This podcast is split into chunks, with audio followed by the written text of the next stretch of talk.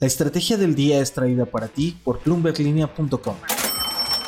Muy buenos días, momento de revisar el balance petrolero en México. Varias noticias en el entorno bursátil, se acercan dos opciones de inversión, el Club América y Reddit. Además, parece que los boicots a marcas muy aclamadas por la guerra en Gaza le dan ventaja a otros competidores locales. Les invito a dar clic al botón de seguir del podcast, activar la campana para que así puedan recibir la alerta de un episodio nuevo cada mañana. ¿De qué estamos hablando? Ni Pemex ni las empresas privadas cumplieron las metas de producción petrolera y condensados en 2023. Vamos con la empresa productiva del Estado. De los 1.94 millones de barriles diarios que estimaba producir, la cifra al cierre terminó en 1.87 millones. Pemex además fue recortando la meta a lo más cercano que pudiera lograr, dejándola en 1.88 millones, pero ni así quedaron por debajo. Esto de acuerdo con presentaciones de la compañía para inversionistas y legisladores revisadas por el Buró de México en No está de más recordar que la meta para todo el sexenio ha sido de 2 millones de barriles diarios. Pasemos ahora a las empresas privadas que también tuvieron tache. Su meta era lograr una producción de 214 mil barriles diarios, pero solo lograron un promedio de 101 mil 859 barriles diarios. Esto de acuerdo con cifras de la Comisión Nacional de Hidrocarburos. Esto es la mitad de la meta establecida por la Asociación Mexicana de Empresas de Hidrocarburos, que es la AMEXI. ¿Cómo explicar el incumplimiento de estas metas?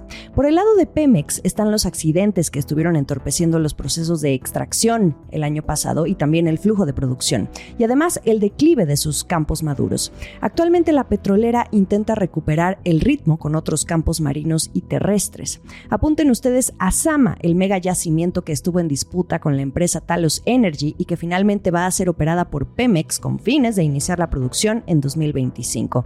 En el caso de las empresas privadas, hay dos que arrastran esas cifras de producción a la baja, Fieldwood Energy y la italiana Eni, en gran medida por problemas con las plataformas. Además, una fuente con conocimiento del tema y que prefirió el anonimato dijo a Bloomberg Línea que las petroleras privadas también estaban ralentizando sus actividades ante la incertidumbre con el gobierno mexicano. Acciones y reacciones.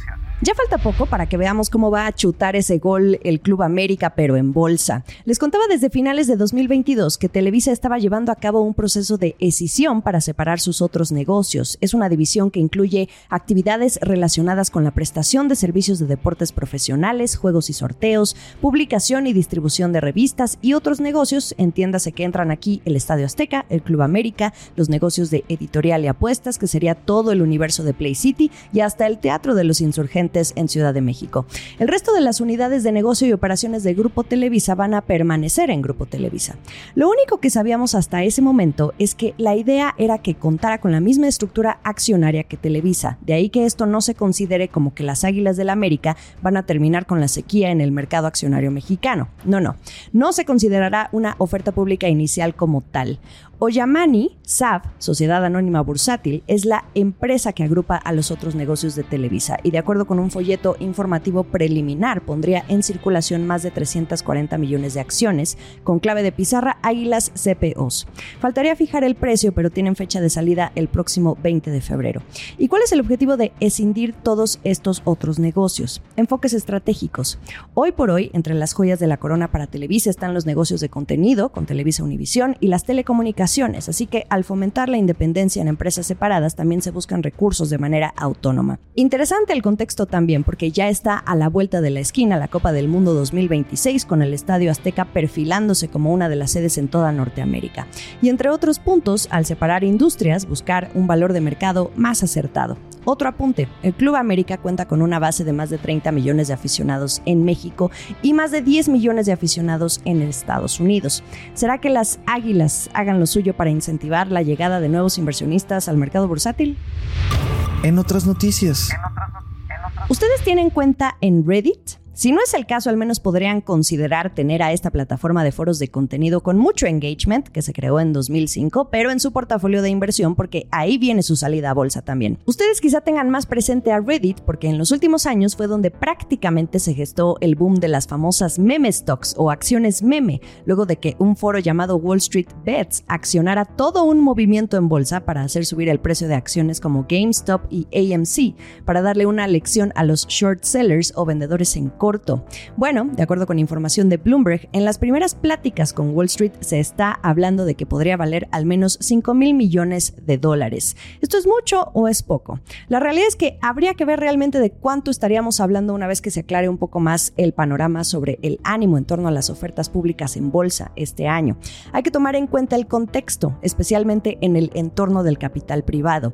Hace unos años, cuando corría el dinero como el río, Reddit recaudó inversión que le dio en aquel entonces una valuación de 10 mil millones de dólares, lo que significa que de haber buscado salir a bolsa por aquel año, potencialmente podría haber alcanzado los 15 mil millones de dólares en valor. Así que de estar hablando de 15 mil millones a un valor potencial de solo 5 mil millones, pues sí es amplia la diferencia.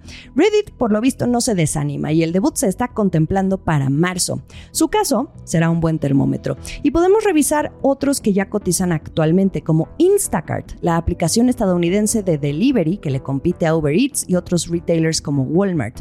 Mismo año, en marzo de 2021, su valuación alcanzó un máximo de 39 mil millones de dólares, pero salió a bolsa hasta septiembre de 2023. Su valor para entonces ya era de 9.900 millones de dólares y cuatro meses después, al 26 de enero de 2024, su valor de mercado es de 7.100 millones de dólares. Quizá como lo hemos abordado en algún momento, también pueda deberse a que la era de las valuaciones exorbitantes ya terminó y las vemos un poco más aterrizadas.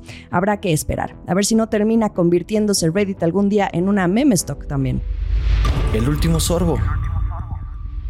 Bloomberg News publicó un interesante reportaje sobre los boicots a marcas como Starbucks, Coca-Cola, Maggi, KFC, McDonald's, Danone y Carrefour, entre otras marcas, debido a la guerra en Gaza. Estos son algunos nombres que aparecen en varias listas que circulan en las redes sociales egipcias. De acuerdo con el reportaje, es una tendencia que se está manifestando en partes de Medio Oriente, en lo que sería una muestra de ira hacia Estados Unidos y Europa por no hacer más para que Israel ponga fin a su ofensiva en Gaza. Es así que muchos compradores de la región, así como en naciones musulmanas como Pakistán, están evitando las grandes marcas extranjeras, reduciendo las ventas de algunas y creando dolores de cabeza de relaciones públicas para otras. Un grupo de reporteros de Bloomberg comprobó por sí que, por ejemplo, en el Cairo, decenas de Starbucks y McDonald's que normalmente estarían abarrotados en un día cualquiera entre semana, lucían vacíos. La gente en las calles les comentaba que les daba pena comprar en estas empresas occidentales y que era lo mínimo que podían hacer. Y mientras esto ocurre, por ejemplo, el fabricante de una marca local de soda egipcia ve ahora crecer sus ventas al triple desde el comienzo de la guerra. Desde McDonald's, los ejecutivos ya advierten de un impacto significativo, mientras que las acciones de Americana Restaurants International, que es la empresa que opera KFC, Pizza Hut, Krispy Kreme y Hardee's en Medio Oriente, cayeron hasta un 27% en la bolsa saudita en los meses posteriores al inicio de la guerra. Algunos analistas ya están previendo un impacto en las ganancias de estas empresas debido a los boicots. Es una lectura muy interesante para iniciar la semana. Les voy a dejar el link en la descripción del episodio. Lo mejor de la información está aquí en la estrategia del día. Estamos en ex Twitter como arroba la estrategia MX o como arroba Jimena Tolama. En Instagram, más allá del micrófono, me encuentran como arroba Jimena Business. Y en YouTube pueden mirar los episodios completos. Nos escuchamos mañana. Esta fue la estrategia del día, escrito y narrado por Jimena Tolama, producido por Arturo Luna y Daniel Hernández. Que tengas un día muy productivo.